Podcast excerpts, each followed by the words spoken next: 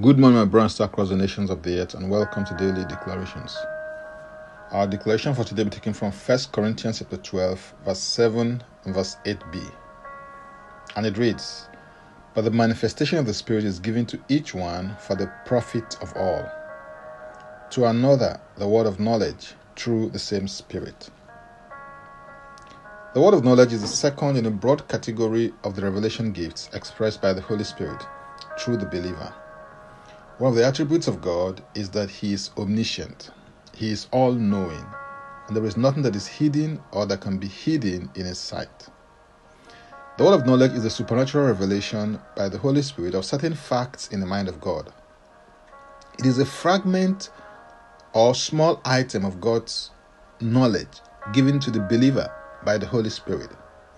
It gives certain facts and information previously unknown through the supernatural revelation and impartation of the Holy Spirit. It is a tiny portion of God's total knowledge revealed to the believer by the Holy Spirit as a strategic or classified information to enhance a purpose in the spiritual or natural realm. The word of knowledge is informative in nature and it doesn't come by natural reasoning or training. It brings a revelation concerning things past or present. It is also used to reveal sickness, disease, infirmity, and demonic influence or presence in a person's life. It can be manifested through visions and dreams. It may also be manifested through an inward revelation. It can also flow through the inward witness, still small voice, audible voice, or a sign. In the public ministry of Jesus, he knew certain facts about Nathanael before he met him physically. This can be seen in John chapter 1, verse 47 and 48, where the Bible says, Jesus saw Nathanael coming toward him and said of him, Behold, an Israelite indeed, in whom is no deceit. Nathanael said to him, How do you know me? Jesus answered and said to him, Before Philip called you, when you were under the fig tree, I saw you. Jesus also knew many facts about the woman of Samaria that he met at the well in John chapter 4 verse 17 to 18, although he had never physically met her before the encounter. In Acts chapter 9 verse 10 and 11, Ananias received specific facts and information about Saul in a vision. Though he had never met him before, he knew the exact street location where he was staying. He also knew that Saul was praying and that when he and Ananias laid his hands on him, he will receive his sight. It has to be said that the word of knowledge is distinct and different from any human knowledge gained through natural means and intellectual training. In its operation, it is supernatural in nature and character, not obtained by logic, deduction, or reasoning. It is operated by faith in its reception and delivery. The revelation is received in one spirit, not in the intellect or emotions.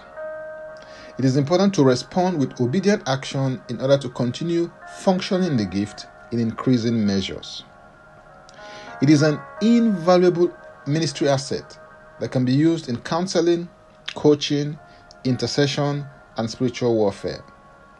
Psalm 144, verse 1 declares, Blessed be the Lord my rock, who trains my hands for war and my fingers for battle. Through the word of knowledge, God trains your hands for war and your fingers to fight through the disclosures that the Holy Spirit brings and your engagement as a result of the disclosures. As a spirit filled believer, if you're willing to hear God's voice, you may experience this wonderful gift. Hallelujah. If you'd like to engage more with my other ministry resources, or if you need prayers, go to my Linktree account, Francis Ubeku, and Francis Ubeku is a single word, or simply click the link and it will take you there to meet that need. Now let's take the declaration together, and I stand in agreement with you as we do that. Father, thank you because you are omniscient. I receive grace to walk, operate, and function in the gift of the word of knowledge. I declare that the eyes of my understanding are enlightened, and that my spiritual ears are open. I yield, submit, and surrender my heart to the Holy Spirit to use me to manifest the word of knowledge as He wills. In Jesus' name, Amen. If you'd like to receive Jesus as and personal Savior, please make this confession and declaration with me. Say, Father, I repent of my sins and I come to you today. I believe in my heart that Jesus Christ died for my sins according to the scriptures. He was raised from death for my justification. I see this Christ into my life right now. Be my Savior and my Lord.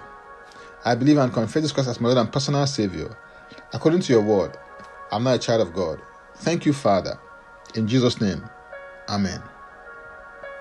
Contact us for next steps and spiritual support.